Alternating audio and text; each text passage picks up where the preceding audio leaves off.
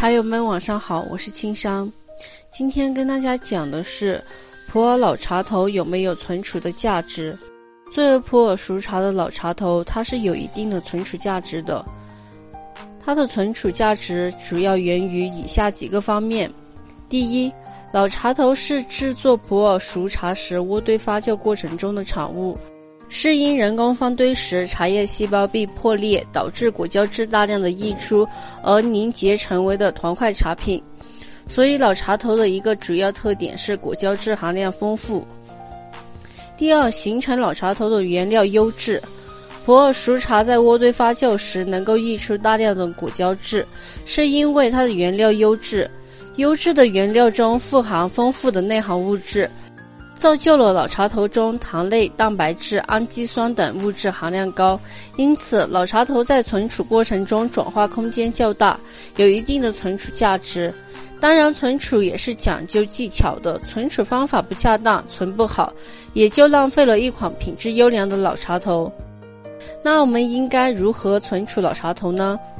第一，置于通风、干燥、无异味、杂味、无阳光直射的地方。通风时特别需要注意的一点是，不可以将老茶头置于风口，风口的气流量大，流速快，空气流动快，会使得茶叶内的香气分子快速的分散，同时也会加快茶叶的氧化反应，不利于优良的风味形成。因此通风要适当，且方式也要适当。若将老茶头存放于潮湿的环境中，茶叶容易发生霉变。此外，受潮的老茶头内质会被腐化掉，使得茶叶品质受到影响。但在干燥的存储环境下，既有利于老茶头中果胶质的保留，也有利于茶叶香气的形成。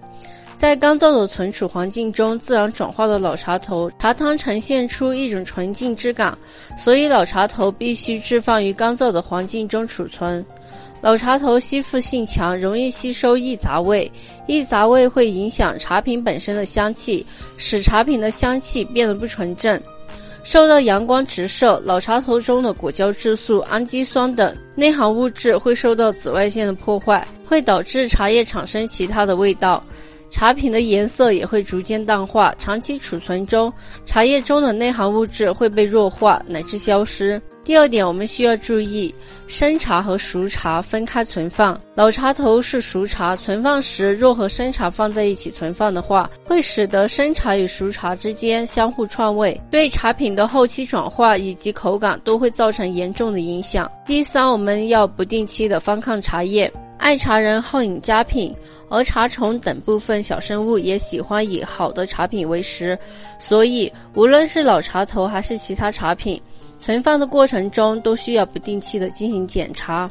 当然，检查茶品时不仅仅是为了防止动物的残食和破坏，还可以及时发现受潮、霉变等其他问题，及时发现，及时处理。在适宜茶品自然转化的环境中，经过恰当储存的老茶头，香气会更加的沉稳，滋味会更加的醇厚，茶性也会更趋于温和，品饮价值也会得到进一步的提升。而随着品饮价值提升，还有市场价值，所以老茶头的存储价值还是很高的。想要收藏老茶头的茶友们也可以放心大胆的收藏。本期节目就到这里，想要了解更多关于普洱茶的知识，可以添加我的个人微信号